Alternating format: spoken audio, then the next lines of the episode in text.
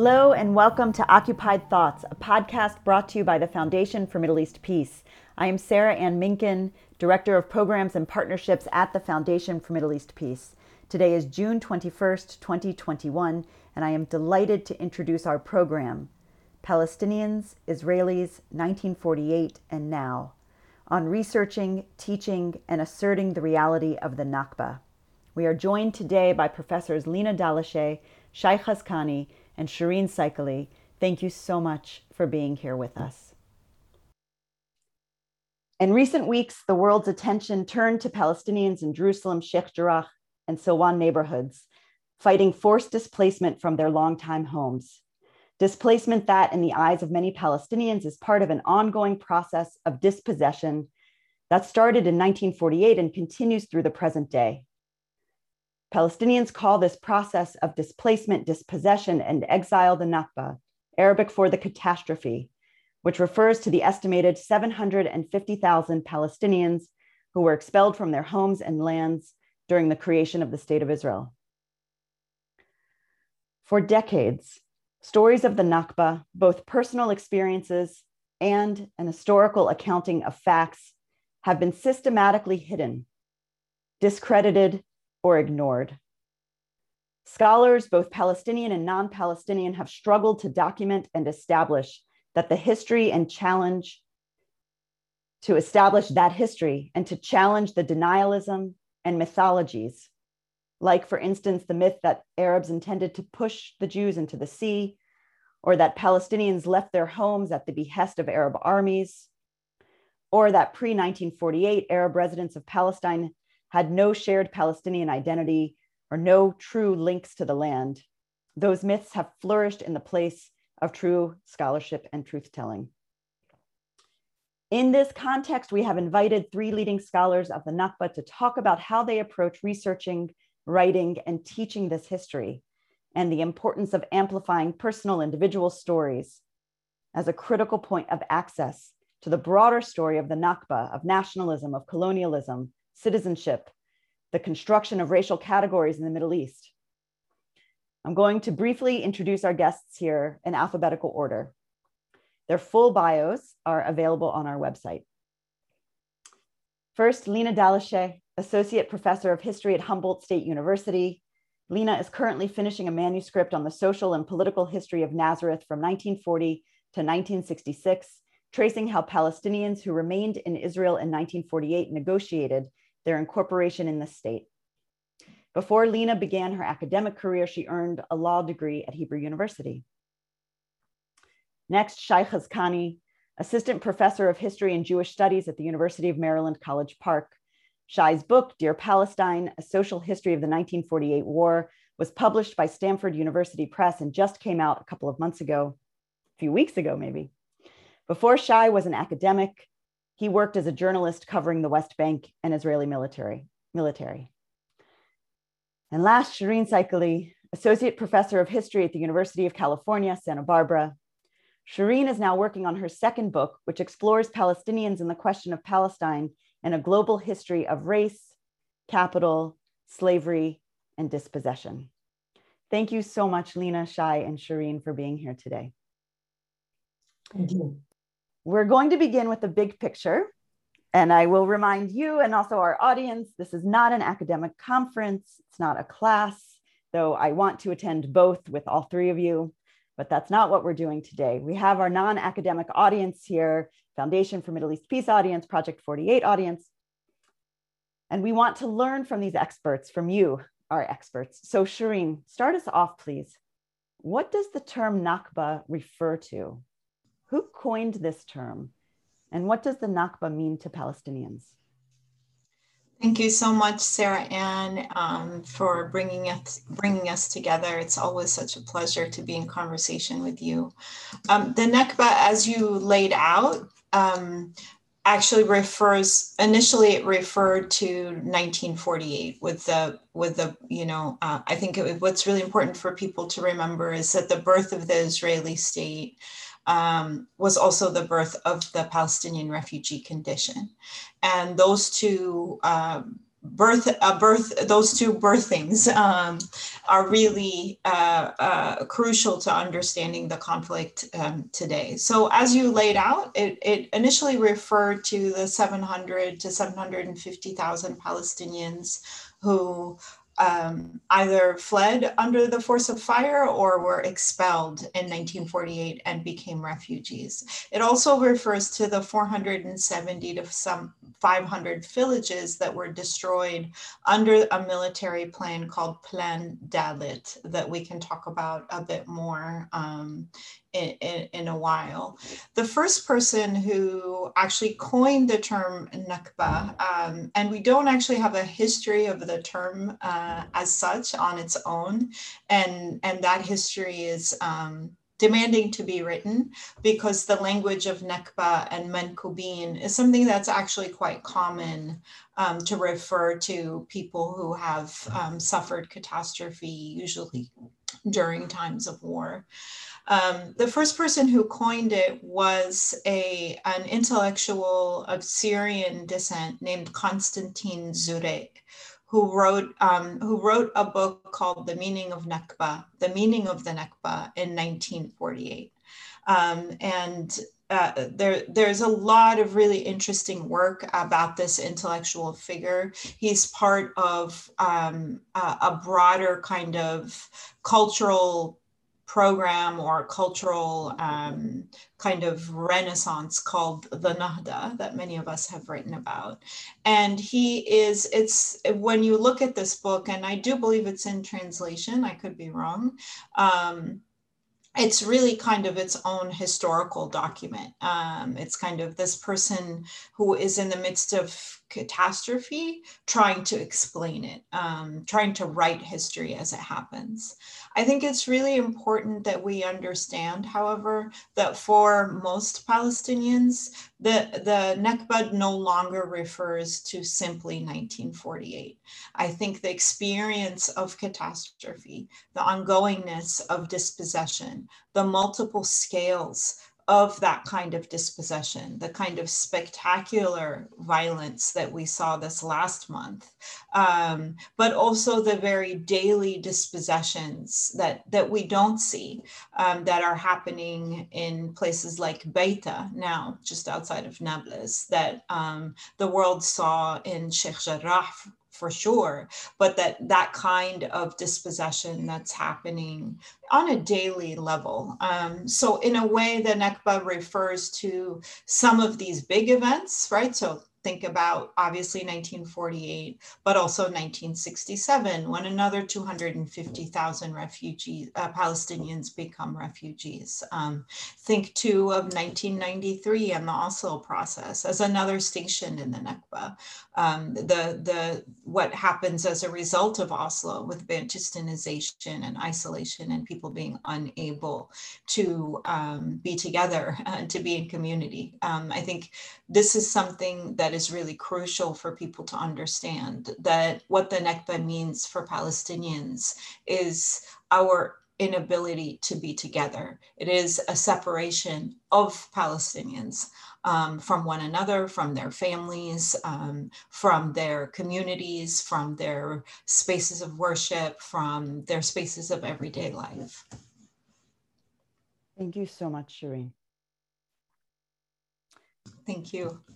Lena, your work focuses on Palestinians who were either able to remain in their homes or who were internally displaced but remained within the borders of what became Israel and became Israeli citizens in the wake of, of 1948. If we'll, if I will take from Shireen and think of 1948 as, as one station in the Nakba, the, the key station, but one station in the Nakba. So you're focused on this particular population of Palestinians who became citizens.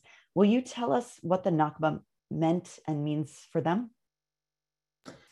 Uh, thank you, Sarah. Um, for the Palestinians who would become citizens of Israel in the following year, because the, the process of citizenship actually takes a few years, even though, uh, uh, in short, we'll call it Palestinian citizens of Israel, but this is a much more complex process that Shira Robinson has talked really well about.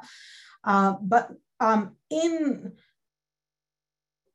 in the in the I, understand the Palestinian this this story as a part of the the larger Palestinian story, and this is a part of the um, I think the contribution of my work is to kind of reinsert the Palestinian, these Palestinians into the Palestinian story. Because in certain ways, they were more fortunate, right? They, they, they got to stay home mostly, or at least, you know, at a stone's throw from their homes, literally in certain cases, like Safuria refugees who end up in Nazareth, they literally overlook their, their village. So this is people who, in certain ways, um, had it better because home was still somewhere, except at that point, just like the rest of the Palestinians, their lives have been shattered because home no longer was what it used to be, what home was. They were now fragments of a nation. 750,000 Palestinians um, uh, became refugees. So, of those, only about 160,000 end up being inside what becomes Israel. So this is a very small fraction. They're concentrated in three main geographical areas, the Galilee in the north, uh, the Negev or the Nakab in the south, where the Bedouin population was actually forced, forcefully relocated into a small place. And speaking of the continuing Nakba, uh, Al Araqib, for instance, is one of the villages which are now trying to stay in their land. But this is land that they were forced into in the aftermath of 1948, into this tiny sliver in the northern part of the Negev. And then the third population is the Palestinians in the um, in the uh, in what is called the Little Triangle, which was annexed to Israel in the aftermath of the um, uh, armistice line agreement. So there is three geographic areas that are fully, basically disconnected from each other. So it's three islands in which people are under direct control by the military that actually intervenes in everyday activities. Literally, you couldn't leave your town or village, not the area, your town or village, without um, the military um, government intervening in every aspect of your life. So, this is a terrorized population that has been shattered and devastated and now subject to military rule, separated completely from the rest of the Palestinians and the Arab world, but even internally within each other, it is a long process and a lot of struggles to even maintain that contact. Um, they're surveilled, they're excluded, they're made understand that they're a defeated and excluded minority at every turn from 1948 uh, until today, to be clear. I mean, if you look at the nation state law to kind of understand the continuities, the nation state law that was um, instituted a few years ago, it's the same story. It's the one that keeps saying, this is a Jewish state and you are here by our grace. And they are then forced to repeatedly assert, despite the Nakba, Palestine still means that we are Palestinians and we're still a part of this country. And what we have to do now is try to um, basically make this citizenship, this imposed citizenship on us include our Palestinianness and, and hold on to that. Thank you so much, Lena. It, it's um, it's so powerful to get to speak to historians and understand that when we're thinking and talking about history, we're always standing in the present, always understanding history from this particular moment. And what you have laid out to us so powerfully is the in- incredible um, relevance and resonance of the Nakba and the events of the Nakba up until this exact moment and now projected into the into the future.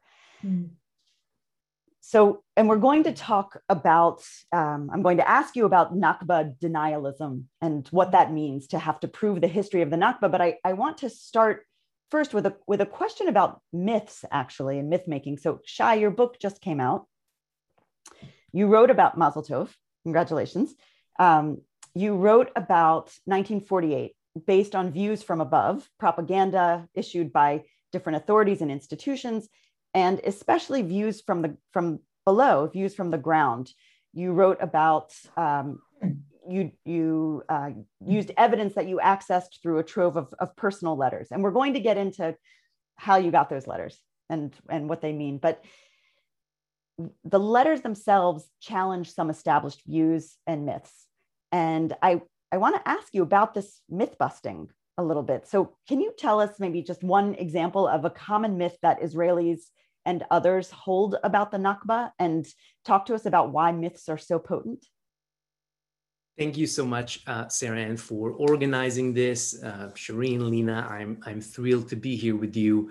Um, it's interesting. I actually didn't set out to, to write sort of a book of myth busting, but that's certainly uh, a bonus if there is some of that uh, in there. And what I set out to do is look at these um, interactions between um, elites, tribal, national, religious, others, uh, and their sort of produced narrative in ordinary uh, women and men. And the narratives that are promoted by those elites on the one hand, and then how ordinary people conform or dissent with some of those uh, grand uh, narratives. And, and I do some of that through personal letters, and, and hopefully we'll, we'll get to talk more about that uh, later on. Now, one major Israeli um, talking point that everyone, I think, who grew up in Israel would be familiar with is the argument um, that the Arabs, it's never actually specified who exactly, had this um, genocidal intent in 1948, most commonly referred to as this uh, intention, uh, quote unquote, to push Jews into the sea. What is interesting is that this claim um, is already made in the midst of the 1948 war, right? In speeches by David Ben Gurion, in education materials distributed to Israeli soldiers. And I set out to actually examine whether or not, um, and that, that's part of the book, um, this Arab propaganda in 1948 actually makes that point, right, of quote unquote pushing Jews into the sea as a war aim.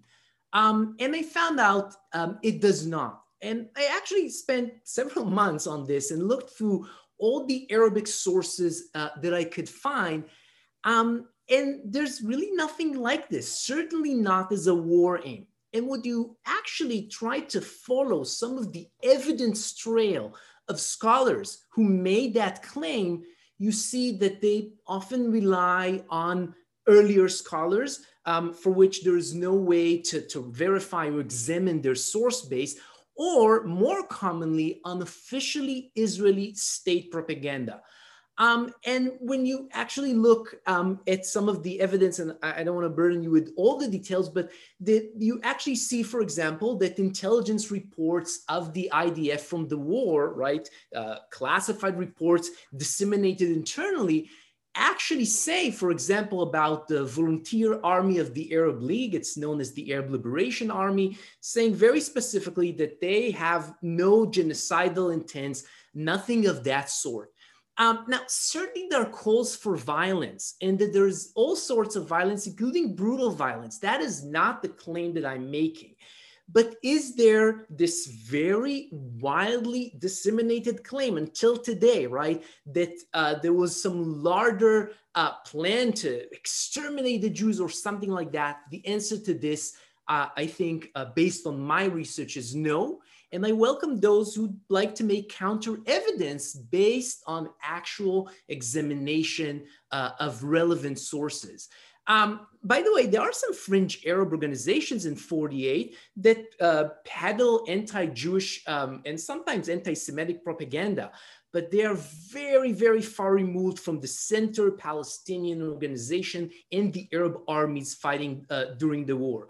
And I'll just end with one example, uh, a quote from a pamphlet of the Arab Liberation Army in 1948 to soldiers, right? So um, something that I was able to, to locate in Arabic and says very, very clearly, um, religion and the Arab tradition I'm quoting here, which we inherited from our forefathers, necessitate that we spare women, children, and the, and the elderly. This uh, duty must be observed.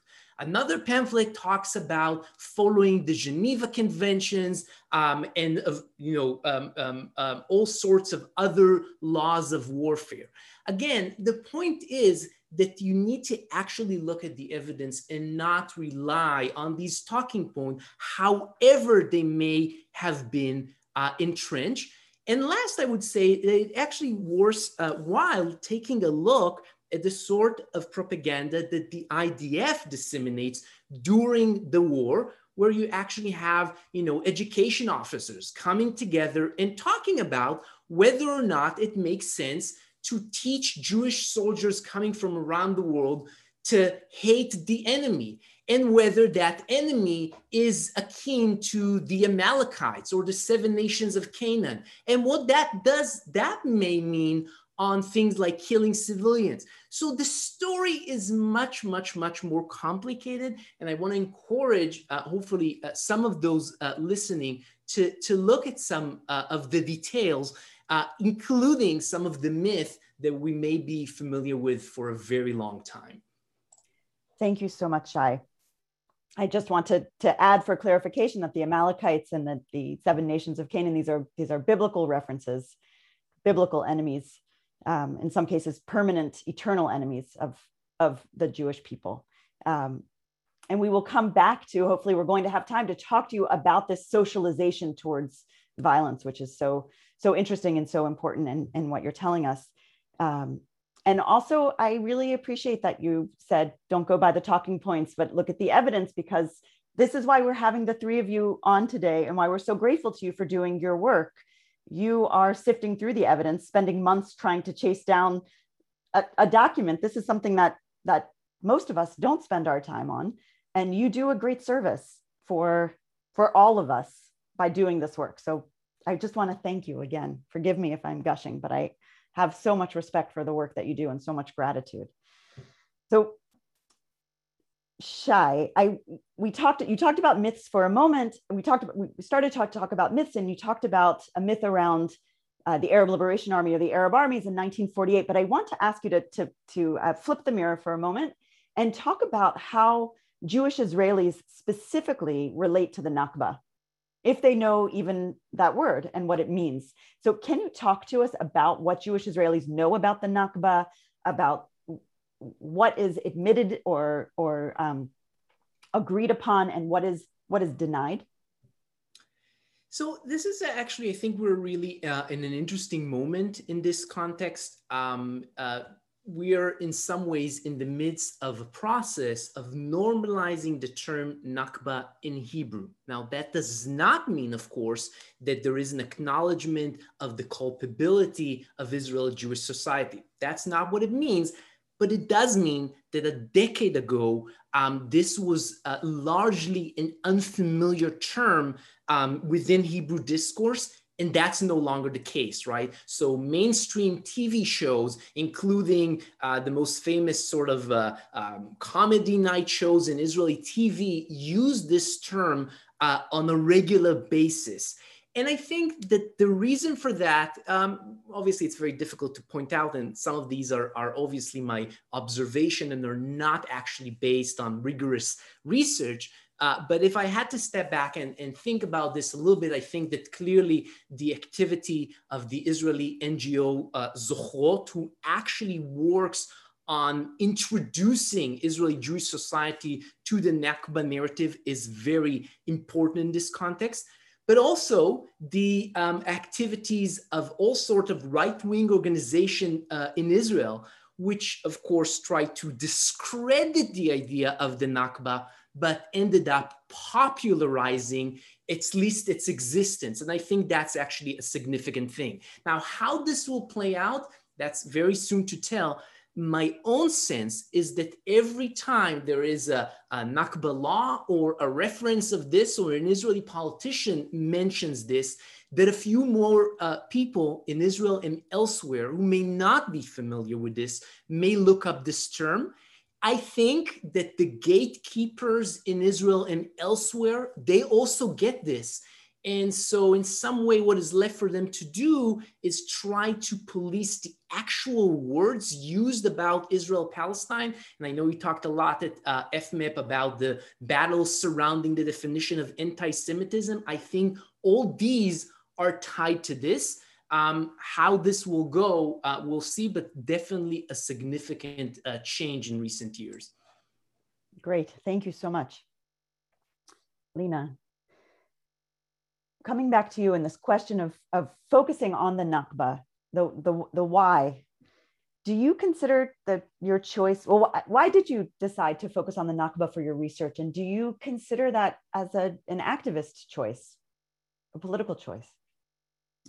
That's an excellent question. Thank you. Um, so I'm a Palestinian citizen of Israel myself. I was born and raised in a small village in the Galilee. Um, my parents were um, born um, very soon after the, um, the creation of the state. My grandparents experienced the Nakba themselves.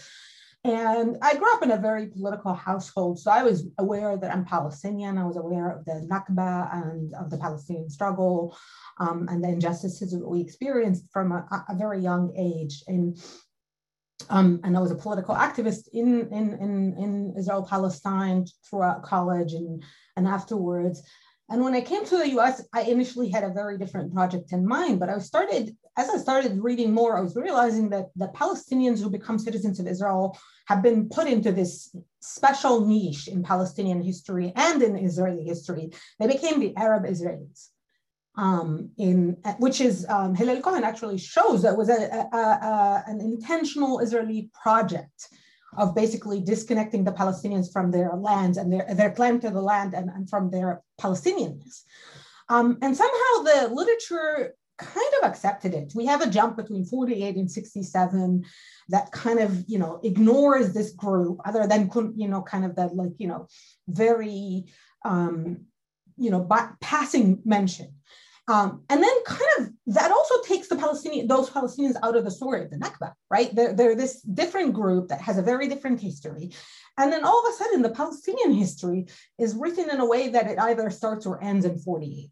And because of that, we, the Palestinians who become citizens of Israel, um, are out of that, out of all narratives, basically, and also not seen as a part of the people who are experiencing this Nakba. So for me, this project was um, not only an intellectual one, but one that actually um, sought to reaffirm continuity within the Palestinian history, to say the fact that the Nakba happened, traumatic and catastrophic and earth shattering as it was, does not mean that the Palestinian history um, is bifurcated that it basically stops or ends. You don't ever talk about history as beginning or ending. I mean, how people talk about Israel in the 1920s or whatever when it didn't even exist. That actually did begin in 1948.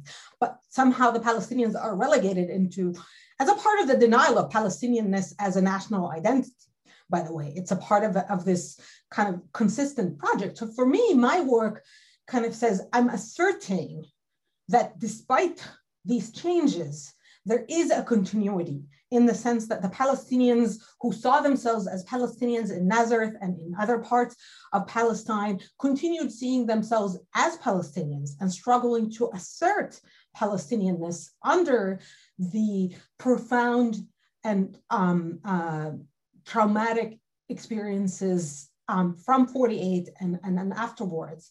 And that what they try to do in this process is then both safeguard their place within ho- their homeland through negotiating and reasserting and reaffirming Israeli citizenship, uh, but also insisting that that citizenship um, does not negate and, in fact, must include their Palestinianness as a component. So they become active participants uh, in uh, shaping Israeli citizenship as they um, as they contest it.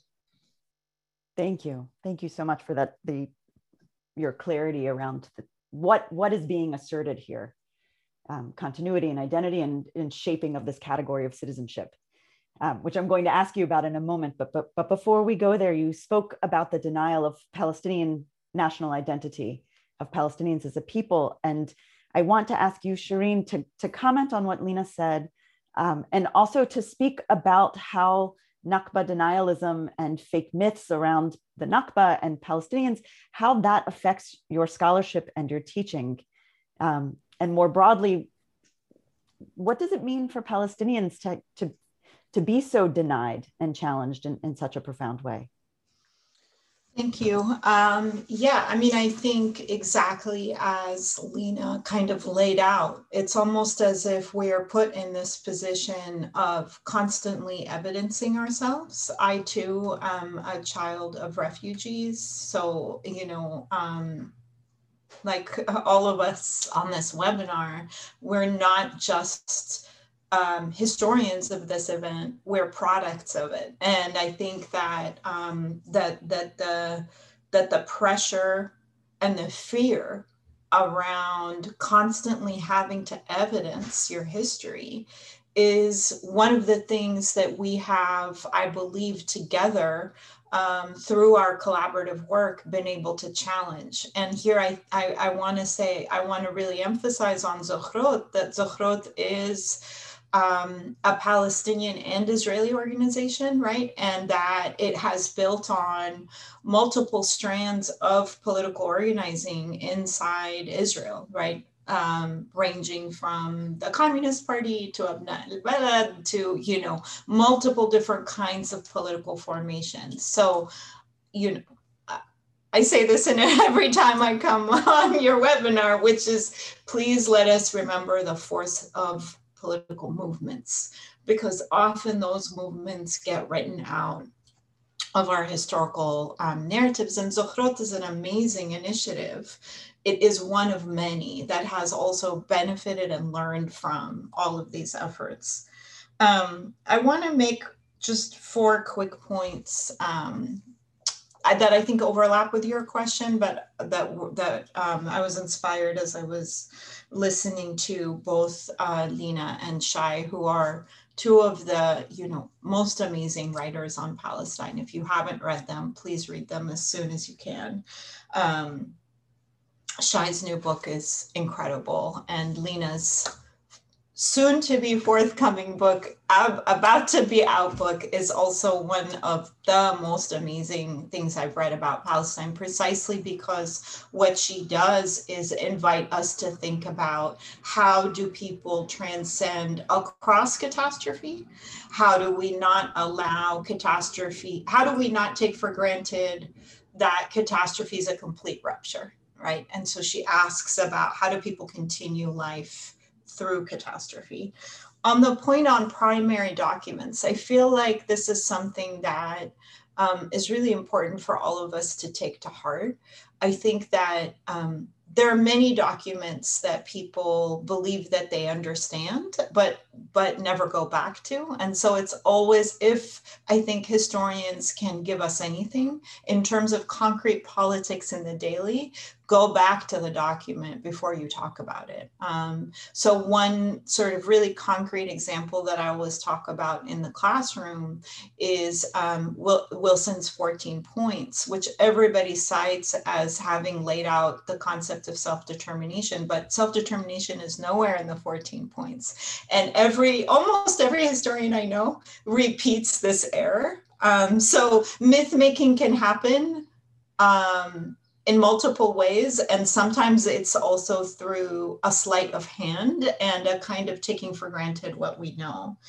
Um, the question of, of, of throwing the Jews into the sea, um, quote unquote, I think this is a really important moment to re examine and something for us all to think about. And another way that um, I believe is an answer to your question, Sarian, about what does it mean to be under the forces of denial, which is that equation and that myth making sets up a formula that Palestinian freedom means Jewish unfreedom. And or or put another way, the Jewish freedom is contingent on Palestinian unfreedom, right? So why? Because there is this uh, insistence that um, Palestinians who are not called by their name, and I think this is, you know, this is another point I hope I can get to, um, which, it, you know, that they are essentially um, civilizationally anti Semitic.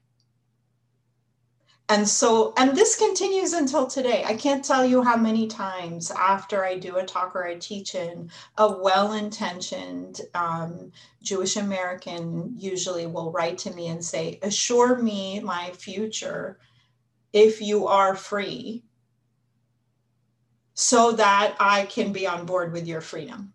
And that's kind of like, I'm going to keep killing you until you can guarantee me that you won't kill me in the future because I know that all you ever want to do is kill me. We can't get out of that. Do you know what I mean? Like, I can never evidence for you a future that is unattainable to me, nor can we move forward if my unfreedom is the premise for your freedom, right? So, this myth, I think, is really crucial to that kind of logic and its repetition and recurrence. In terms of denial versus recognition, and I think this is a really interesting moment that, um, you know, Shai ha- ha- has um, talked to us about, which is, you know, what happens when something becomes assimilated into the narrative, into nationalist narratives. Um, and this is, you know, very timely in our own moment with Juneteenth um, where we have a lot of people saying, you know, well, great, give us the symbolic day. Where are reparations? Where is the end to police violence? Where is, you know, the end of this state sanctioned um, targeting of Black life? And we're nowhere near that in Israel because the Nakba is still criminalized. But I do think that there's something to think through there about denial and visibility happening at once and what that means about how people have been able to move the discussion and the debate. Um, so it, it's it's there's a lot of things going on that we still have to unpack. I will say, um, you know, that it was quite interesting during the um, you know xenophobic settler Flag Day event to to hear the settlers say "El Nakba um, and, and so which means the second Nakba is coming. We all saw that video, right? And and and so this is an interesting moment like okay so uh, we've recognized that a Nakba has happened and you're promising another Nakba of its of that sort even though the Nakba never ended. Um, so i just i think that's a that's a particular moment for us to think through. Um, in terms of i'll i'll end with um, a point about the political economy of knowledge production in history and I think it's really important to understand here that there is that there have been Palestinian and Western scholars that have been evidencing and dismantling um, the what happened in 1948 for many years but the but the but the question only came to be legitimate and understood with the birth of the Israeli new historians. And because you know in the 80s the, the the this crop of israeli historians are able to access new archival material.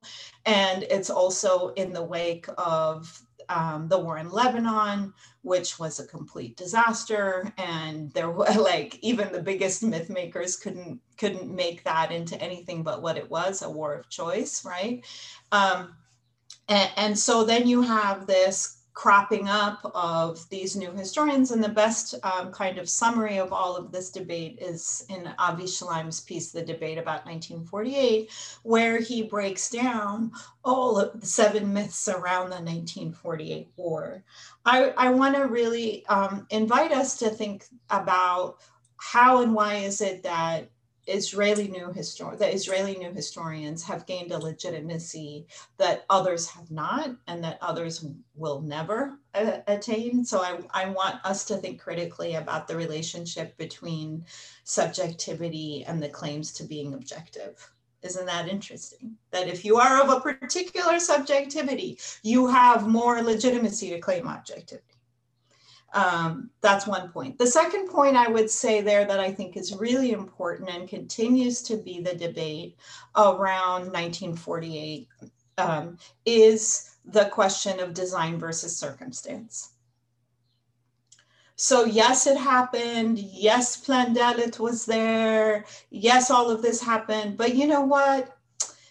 It, it wasn't the intention. There's no smoking gun, right? Like, and this just drives me insane. Like this whole debate just drives me crazy because and and Lena's already mentioned um, Shira's work and, and and many others who have shown that all the Palestinians who attempted to return to the land after 1948 were forcibly, uh, uh, uh, uh, uh you know, uh, coerced in not doing so right? And so we become we get into uh, this debate of was it intentional or was it not intentional which seems to me to be completely a question of the a framework of the perpetrator.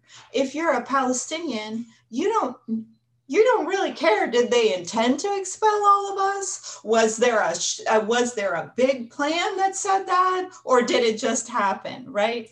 The imperative of the zionist movement has been from its inception to create a jewish state in a place that had a jewish minority.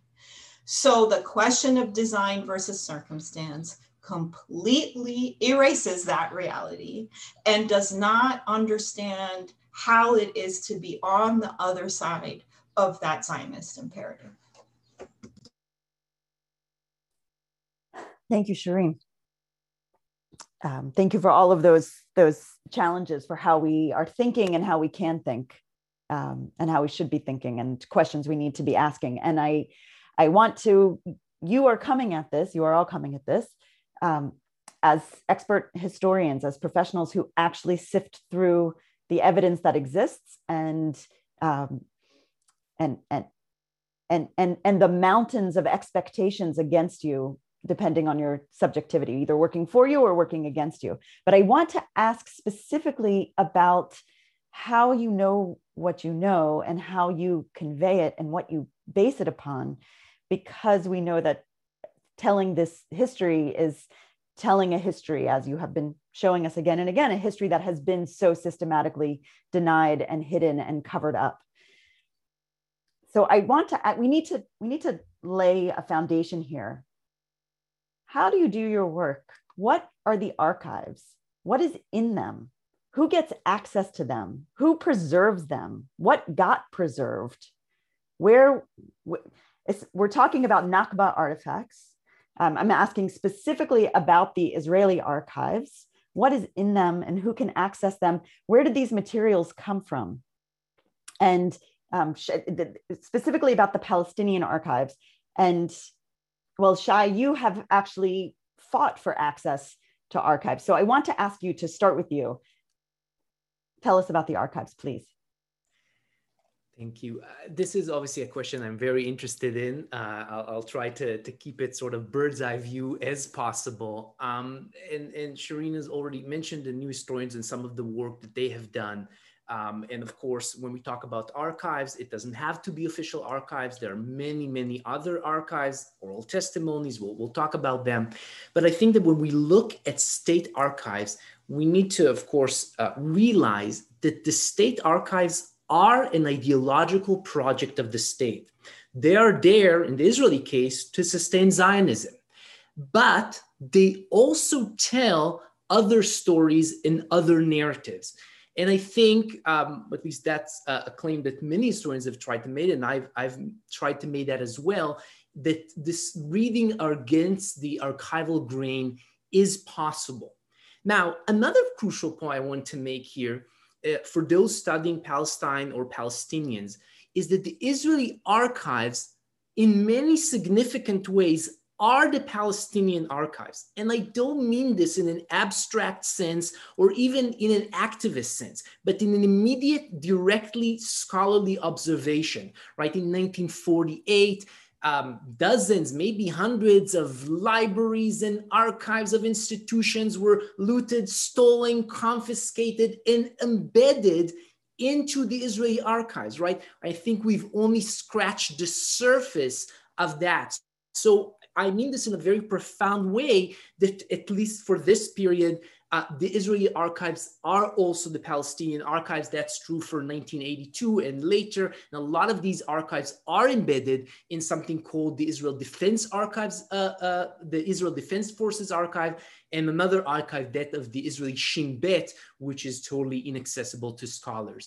Now, there's also the importance of, of accessibility. Who gets to go and do research there? And not everyone can, right? There are many who are blocked from entering Israel because of their political activism. And even those who do have physical access to Israel, not all of them can access that material. For many decades, only veterans of the Israeli intelligence apparatus were allowed to look at these archives. Now, that's changing in significant ways, but there are significant uh, roadblocks uh, to that material that uh, remain. Um, you know, several years ago, I've had this prolonged legal battle on one file, uh, a, a, study that Ben Gurion had commissioned in the 60s that to prove supposedly that Palestinian left on their own accord and all the documents that went into uh, producing this sort of pet research project that was supposed to be used for propaganda. And this went for many years until the Israeli cabinet eventually decided to block the uh, declassification of this one file. But after I said all that, I still want to emphasize that there is a lot in those archives. There's a lot that is open, and there's a lot that is waiting for historians. Israel prides itself with operating a professional system of archive based on a German model and liberal declassification laws. Now, as long as these are the principles, even if only rhetorically, as long as they continue to drive the state action, it will be very difficult, if not impossible, to erase those Nakba trails and expunge them for the archives. That is something that I think is almost um, impossible. So there is some uh, silver lining in this uh, context. Great, thank you.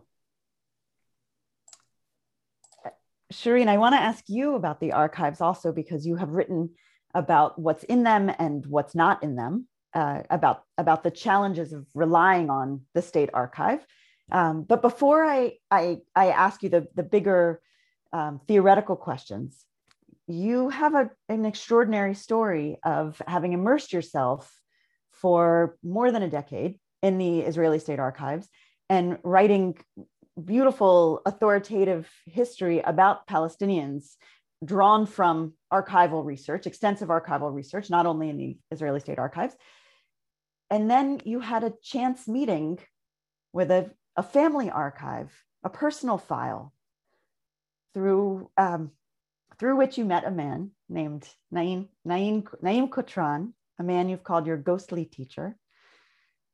You wrote a book about him, it turns out, without knowing you were writing about him. This is your great grandfather. And so I want to ask you to tell us this story of, of um, as you entitled one of your pieces, How You Met Your Great Grandfather in the archives, what, how you met him, what that means, um, and what that meaning, what that meeting means to you.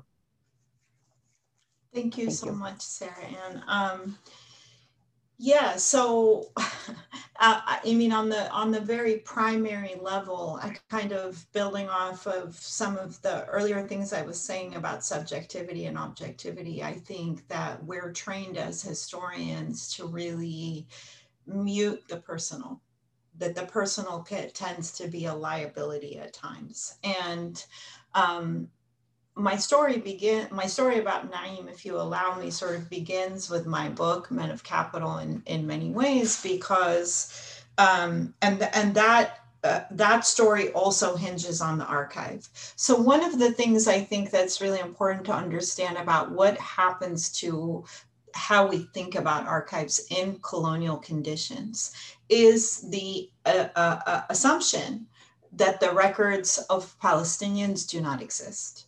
So, what winds up happening in that kind of context is that the Palestinian story remains untold.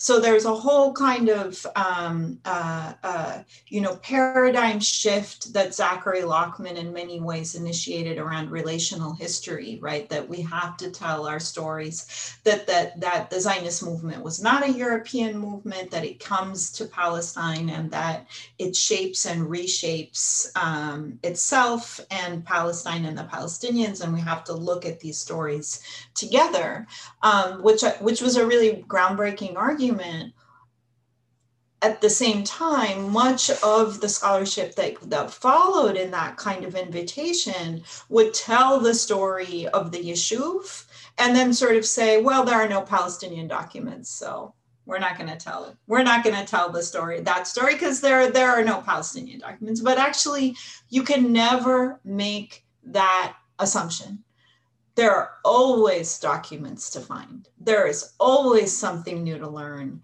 There's always something that you can re- you can spend your whole life with a document and miss out on a minor on miss out on what you think is a minor detail that can re that can change everything for you, right? So my first invitation there would be if you ever in any context see a, a, a, you know, a foregone conclusion that there are no archives, be suspicious. That there are no documents, be sus- that's a colonial logic, right?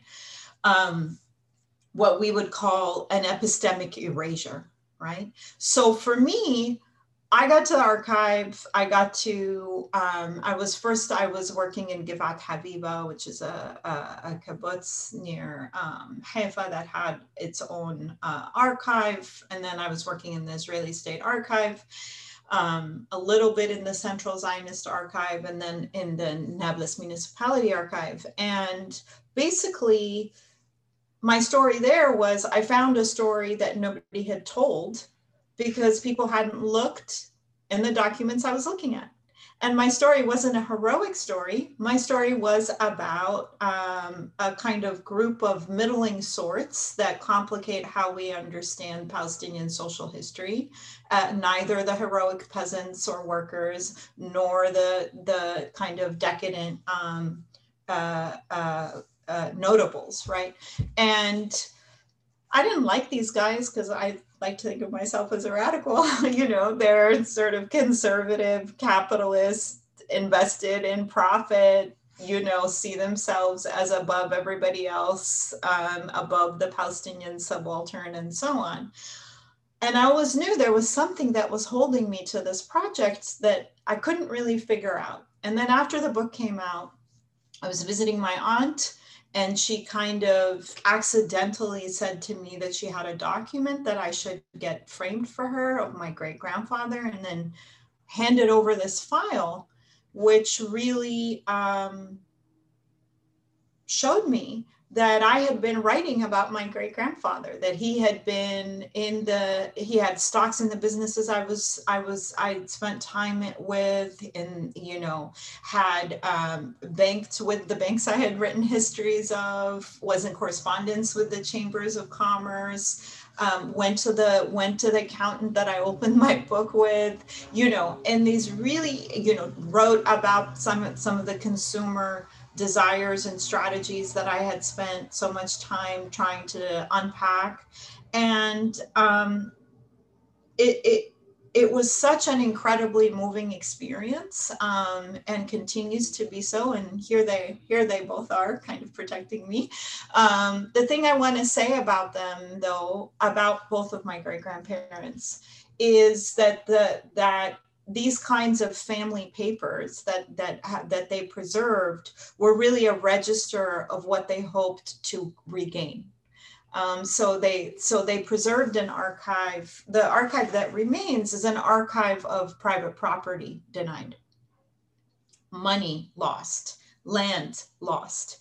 Um, uh, and in that way, I think we can begin to see the logic of archiving, which is a logic that, as Shai said, we have to kind of challenge and read against the grain, both for what is in it and what remains outside of it. In my great grandfather's story, what's in it is his experience of 1948, his land dispute with his brother, um, his his his his inventory of lost um, of lost goods, his the, the goods that they lost in 1948, his lands being burnt, etc.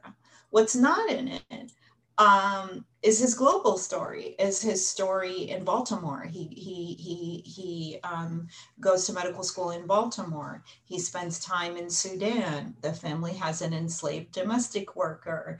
Um, so what the archive is, in all of its proliferation, is a place to is it's a place to read. This is what anthropologists teach anthropologists teach us that we ought, that we have to read a document for to think about how did this document get here? What is behind this document? How does it make its way here? What can i derive from it? And what is being actively silenced by it right? Um, if i could I, i'll also just make um, two quick points about the Palestinian archive as such. Um, one is, I think it's really important for people to understand that Palestinian archives are a target every single time there is an Israeli assault on Palestine or the Palestinians.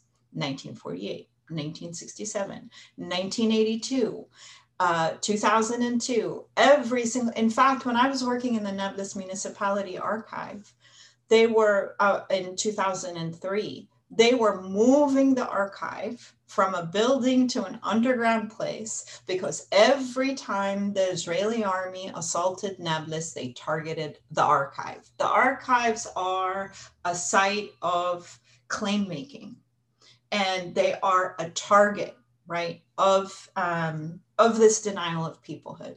So just how might it feel for, for, for you know, I, um, unlike uh, you know, I'm not a Palestinian um, from inside. I was born in Beirut um, and grew up in the United States. And when I arrived to the Israeli State Archive, it really traumatic experience for me because I had to, this was back when it was still more um, kind of in that 1970s building with like the founding fathers in the, in the foyer. And so there's a great deal of simply being in the space is a kind of soft violence, right? Because the place is structured around denying you. Um, the naming of the files, the abandoned Arab documents, right? That is a very particular logic that, in and of its the lexicon, and that you have to repeat if you're citing those archives, right? So this is a violence of naming that archives are really crucial to.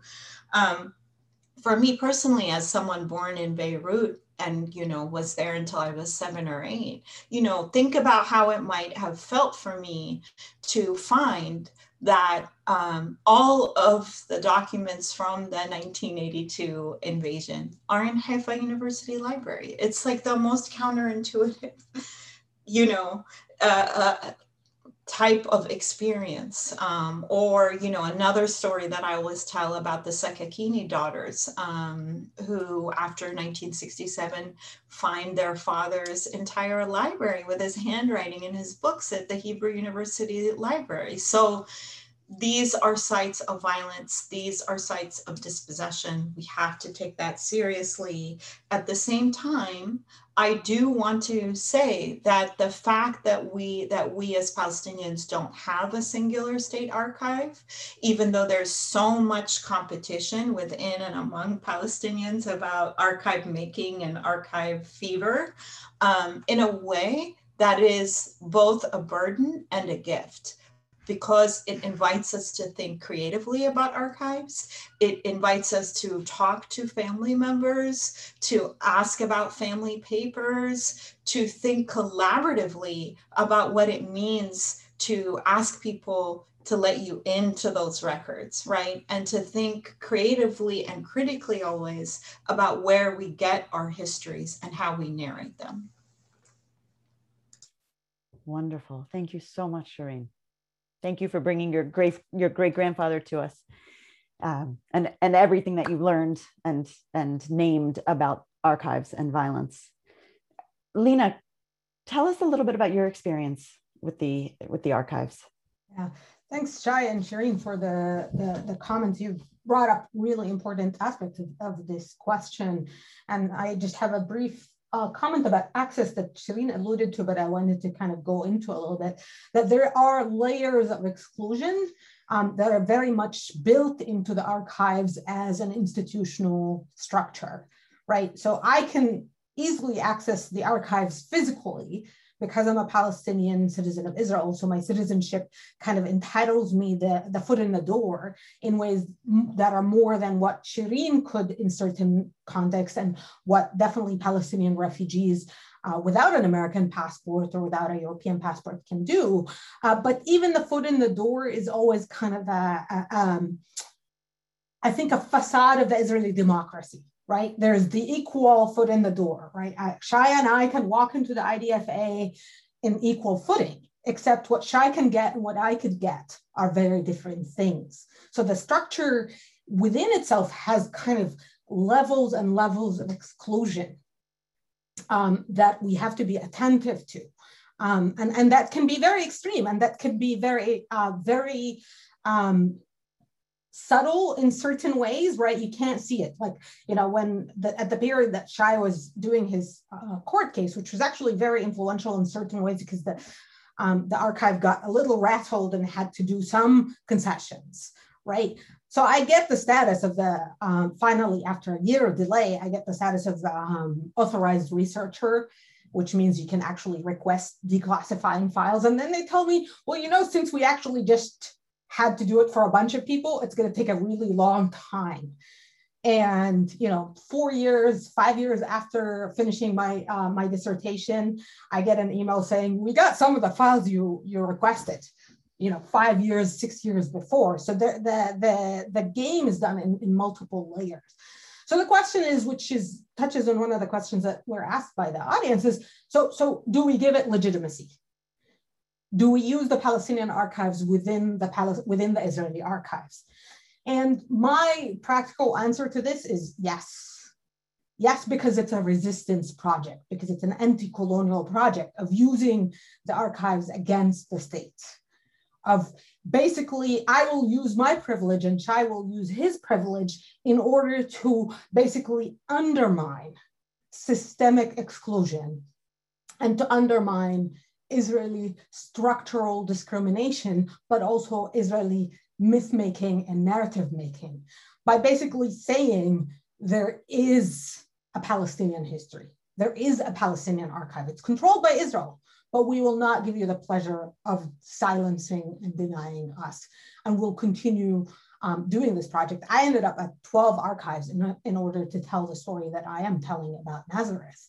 Um, and I think that's a part of what we do to challenge this is to actually um, push every door and push every avenue and challenge every exclusion in order to um, affirm that Israel cannot succeed in its project of um, excluding or destroying the Palestinian archive, along with what Shireen said, which is to also think more creatively about how do we create an alternative Palestinian archive that challenges and questions the validity of a state archive as the be all end all of a historical narrative and to kind of open the space in collaboration with marginalized and indigenous communities around the world to actually um, say we as indigenous people reject your definition of what is credible and who who gets to, to tell a story and who gets to have a voice. And we reshape the understanding of archive and how what we trust through this uh, uh, project. Thank you so much. So that this is a, a project of challenging who is considered credible what voices are um, considered authoritative about their own lives. That's what I'm understanding from you. And I, I know that um, the collection of Palestinian oral histories has been so important in establishing this kind of counter effort to the, the official narrative and to the, to the state's official narrative. Um, and Shai, in your, in your book, you actually credit the gathering of, of oral histories from Palestinians as opening up the space for you to do the work that that you did um, for le- legitimizing individual people telling the stories of their lives and of what matters to them, what's important, um, how they made meaning out of what happened, not just a, a sort of view from above of events, but actually how people made meaning, which Shireen is a, is a big part of what you have talked about also. And, and, um, and I'm thinking in particular, I can't remember in which, in which article, Shireen, but you have this beautiful list of uh, it, it, it's beautiful and it's harrowing, but it's a, it's a list of your great grandfather's property, four pages of a list of, of, of what he names as what he lost as he was trying to petition the Israeli authorities to return to him what was taken. And it's so very poignant because as a, as a reader, you read it and you're reading about his, his furniture and his, their, their personal items. And uh, you're looking around, I am looking around my room of course, where I'm sitting, you can really imagine a life and and the life. Um, and this is what you all are doing in your work is bringing these lives to us with such richness and such relatability um, and such power. So I want to ask one more archives question, um, which Shai, because your book just came out and because you use such a this unique resource in here, you have accessed letters from 1948 that the Israeli authorities intercepted and copied in order to assess the mood of the writers, whether those writers were Jewish soldiers or Arab soldiers or Palestinians who were undergoing dispossession. So tell us about, please, those letters, where they came from, and what it means to use them as a primary source for writing history. Thanks, uh, Sarah. And uh, you know, I think that what is um, so amazing about uh, Shireen and Lena's work is that it keeps bringing back to you as a reader, even one that is familiar with the story of 1948, that you really don't know the story. You don't know the story about the elites, and you don't know the story about the communists. And so, unless you're really trying to, to unless you're reducing everything to a character, character, when you read their work, it really tells you how much uh, about uh, these groups that you don't understand that's something that really um, I was really interested in in exploring in my work uh, through these personal letters. They're not the same sort of sources because, as you mentioned, they were secretly intercepted by this Big Brother apparatus working from 1948 all the way to 2004, right? That copied every two weeks thousands of letters not to spy on individuals, although that was done as well, but to get the quote unquote state of mind of those populations uh, uh, more broadly. So, Palestinians inside Israel, Palestinian refugees, Mizrahi Jews, American Jews who come to Israel, and so many other groups. And unfortunately, with the source, you can't sort of trace uh, one individual over a lengthy period of time, but you can get snippets, right? Vignettes of many, many, many individuals um, in a particular moment. And that's um, what I try to, to do um, in, in, this work. And I'll, I'll, mention a second why um, there's sort of why this sources is also pragmatic and sort of is created in, in a significant way for nefarious means. And I'll, I'll, mention that at the end. But let me give you an example for um, the way I feel those letters um, tell you something um, uh, that is a little bit, um, um, or that is unique, that is very raw. Um, for example, when we talk about the Nakba, um, and this is a, a, goes back to some uh, talking points and myth busting. Um, you know, it, we talk a lot about what happened in 1948, and there's a, a, interesting statistics by uh, uh Salman Abu Sitta in, in, something called the Atlas of Palestine, and he shows that about 25 percent uh, were expelled by Jewish forces, literally put on buses and driven across the border. Uh, and some 55% uh, or so Palestinians fled uh, during the war. What does this fleeing means, right? Because when we hear this, um, especially in an Israeli Jewish context, certain ideas come to mind. You know, did they want to leave? Were they? Why did they leave? What made them leave?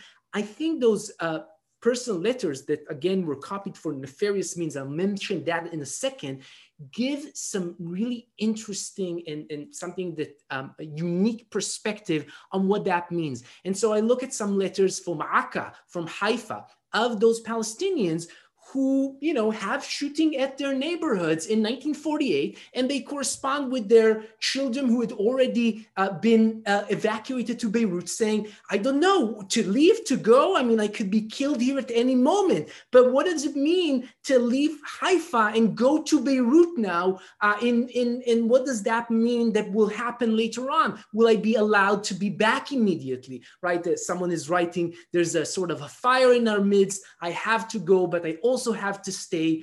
And then those letters also show that those who had left, um, um, for example, Jaffa, right, some uh, owners of uh, Citrus Grove, they had this fundamental belief that they will immediately back. And so you have their correspondence with their neighbors um, saying, you have to till this citrus grove for this month that I will be away, right? You can't let it wilt. Uh, if you let it wilt, um, the, the Israeli state authorities may take that, or, you know, I won't have a, a livelihood when I come back. And so those letters really capture uh, uh, these raw emotions that, that talk about um, what you mentioned, like what sense people made of reality. And, and they tell a, a, really sad story, right? Someone's writing about the deep depression that they went into in, in 1949 uh, once they understood,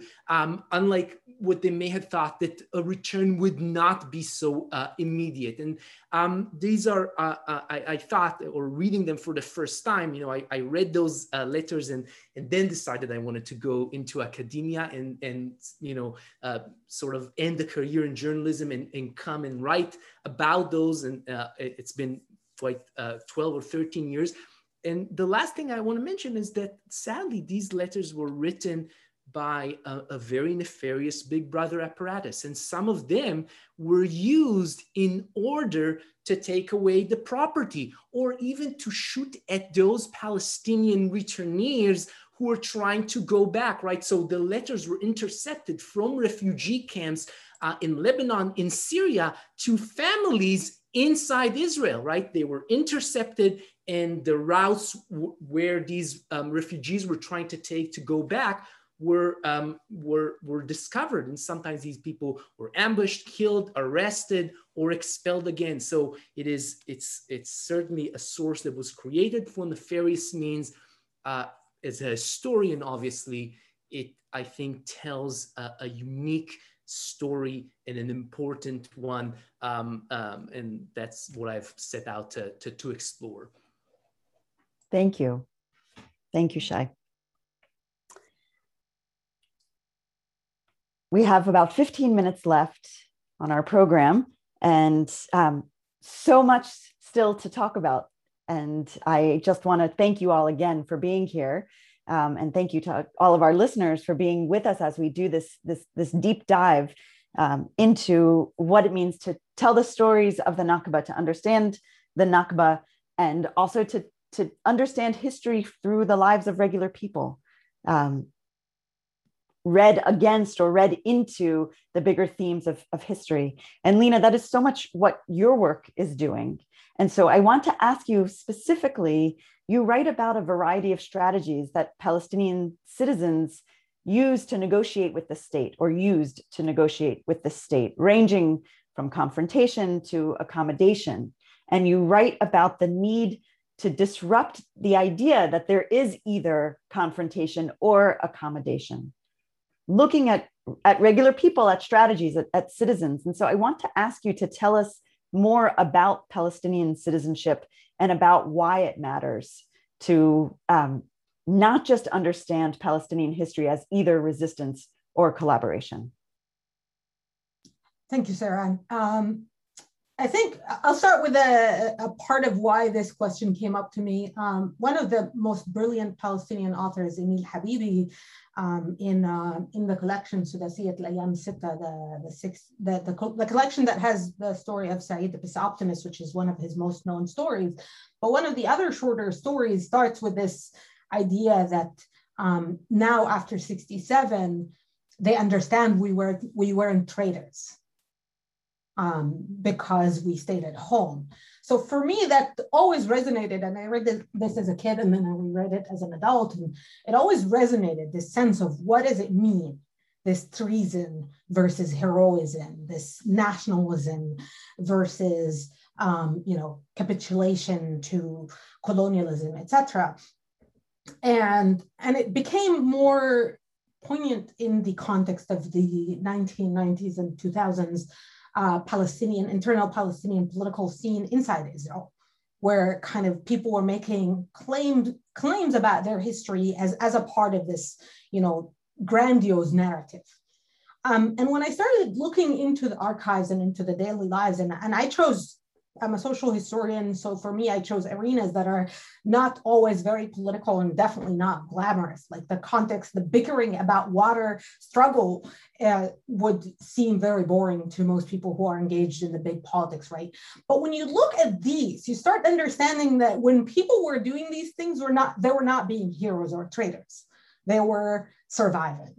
They were struggling to make meaning to produce meaning of their lives as they were living them.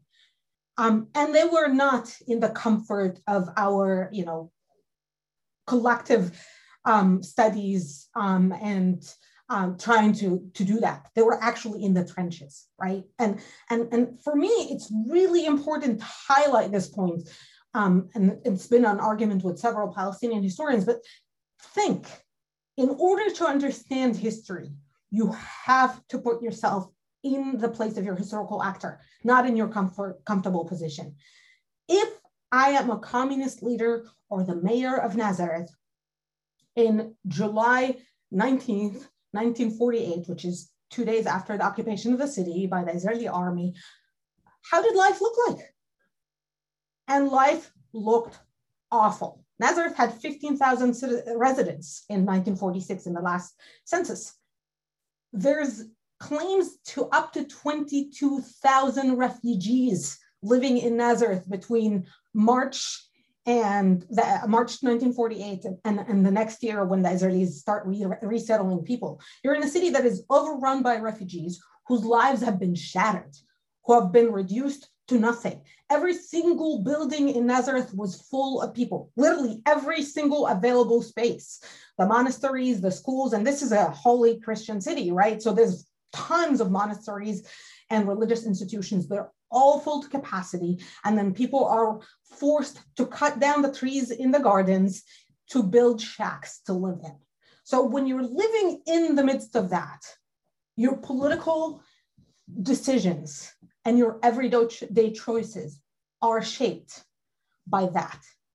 When you're looking around and you're understanding that Israel has just defeated all the Arab armies, right? And the Israeli army is bombasting this, right? It's it's you're being inundated into this every single day. So how do you respond? And this is the kind of work I'm trying to do. And what I show is that um, they the Palestinians had a formal British citizenship. It's a colonial citizenship and it has its own limitations, but they took that seriously. And as my work, but also Shireen's work and others have showed, they really do make claims and they push the state on that with understanding of the limitations. And they build on that. Palestinians build on that to confront the Israeli state. And what they try to do is to create a meaningful citizenship, I argue. What they try to do is to say, okay, Israel gave us citizenship because of its own interest, right? Israel gives citizenship because of the UN recognition, because it's its own internal consideration, regardless of the Palestinians. And, and in certain ways, uh, Shira shows a lot of the context about it, but it's very, um, very much for the Israeli interest, not with regard to the Palestinians. And what the Palestinians do is try to force the state to give substance and, and this is a, a, a, a, struggle that resonates in the US today, even if you think about Black Lives Matter. This is the struggle that says, you know, you can't claim, you know, that the civil rights movement succeeded without actually having real meaning to that, without stopping killing and imprisoning in uh, um, Black bodies in mass, right? so this is the Palestinians were basically making the same argument, saying you can't have it both ways. You can't say we're a democracy and we gave you citizenship and then turn around and steal our lands and imprison us and kill us and dispossess us. Um, so what they're trying to do is kind of create a framework in everyday life, whether in the municipal management, whether in water, whether in labor struggles. They every day they, they get up and they go and they try to stay home and they try to stay home as Palestinians. Um, and in that, try to make the Israeli state uh, become something that is um, more accommodating, at least, um, and, and, and, and their citizenship uh, more meaningful. And they push the envelope onto what Israel wants, into the against the colonial project, using um, its own liberal claims. Wonderful. Thank you, Lena. Thank you so much. I, am going to move us sadly into the very last round, our very our, our final questions. Um, and I say sadly only because I have dozens more questions for each of you. Um, and I'm so grateful that you're here. So I'm going to ask you each the same the same question. And Shireen, we'll start with you. Where do you think Nakba scholarship is going, and and why? Where do you think it should? Where do you think it is going? Where do you think it needs to go, and why? Um, I think it is going in some really, really interesting ways. Um, um, one, I think that Palestinian studies is in really deep conversation with much else critical archival work um, and, and, thinking about catastrophe as well. And here I want to, um, even though we didn't get have time to, to, to get to this point, I think it's important to understand how nationalist and modernist logics are reify colonial logics, right? So that the people who um, have said that, you know, the charge of being a traitor, for example, um, whether in Lena's case or in my case, this was often what people said to me too. Oh, you're businessmen. They're they're just they're just compradors. They're just traders. Why study them? They failed. They're awful. Blah blah blah. So these are the kinds of logics we have to keep pushing back on. At the same time that we remember that the moments that we understand as having been resolved and clear, as Lena shows in her work, as Shai shows in his work, are in process. When people are going, you know, the story of my great grandfather too in 1948, he he and and my great grandmother stay on the land for three years, you know, and often we look back at these moments and think everything has been sort of set out, right? But we have to understand that historical contingency and attending to it is our way out. It is a kind of liberatory project, right? And part of that is to open up our categories, even the very category of Jewish and Arab, as categories that are partial in process in part in in in in in the process of becoming and shifting um, constantly right? So that is i think what Nakba studies can do. Put forward a radical understanding of the historical that is really critiquing how our conceived was our conceived narrative our received narratives um, are, are trying to contain the radical potential of what we can learn. Beautiful. Thank you so much shireen Shai, what do you say? Wow, I I, I really want to echo um, what Shireen um, said and also her work because I think that it really creates um, this really fruitful avenue of taking oral histories and archival history in a serious scholarly manner and bringing them into conversation together. Um, you know, I always wanted to do something like that, but I just didn't feel that I, I can do it literally. And I think Shireen is doing it in a, in a really profound and amazing uh, way. And I think that is the way to go. By the way, we've seen other fields of scholarship built on that, right? The, the study of the Holocaust, for example, would have not be possible if oral testimonies and oral history would not have been seriously integrated into scholarship. And I think that's a really fruitful avenue. Uh, but also really unpacking the story of, of, of, Jews and Arabs and the way they are created as, as, as certain fixed identities. You know, the in the book, I start with the story of an Iraqi Jew who fought for the Arab Liberation Army in 48 against other Jews, right? And as I remember reading it, it's like, this is not possible. How is this possible? What does that mean? But of course, in the zeitgeist of today, these things are inconceivable.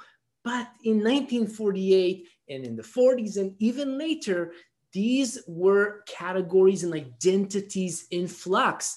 How and why um, I think uh, scholars and historians can can help can help us find out. Thank you so much, Shai. Lena.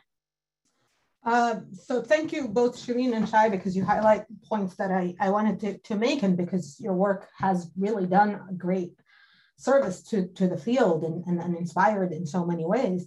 Um, for me, the one point that I want to add to that is, is this juncture of activist academic in which the, um, the Nakba scholarship is at. Um, one of the reasons that the question of the Palestinian refugees has been the core issue of the Nakba um, eh, history for the Israeli authorities and then for the Palestinians is because there's a very direct, meaningful ramifications regarding the right of return. A part of Israeli denial of the right of return has been based on the lies that were created about what the Nakba was and what it meant and why people became refugees. And I think one of the good trends that I'm seeing these days is that we're also not only are we doing the work that pushes the envelope, that actually challenges the conceived notions that actually looks beyond the complex, uh, sorry, beyond the simplistic nationalist narrative, both the Palestinian and the Israeli in that sense, by the way, because my work and Shireen's and, and Shai's push against both.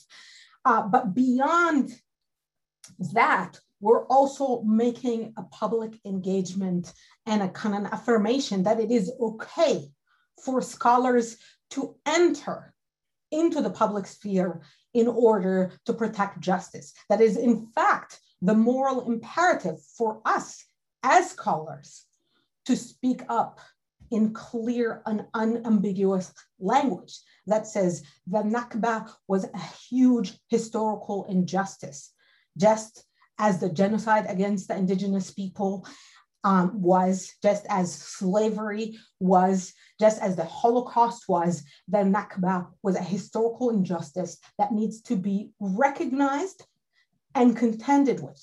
And by contended with, I mean rectified in the sense that the victims of the Nakba then and today have to be compensated, have to be allowed to return to their hands, uh, to their lands, to their dispossess, to what, to basically made up, made whole for their dispossession.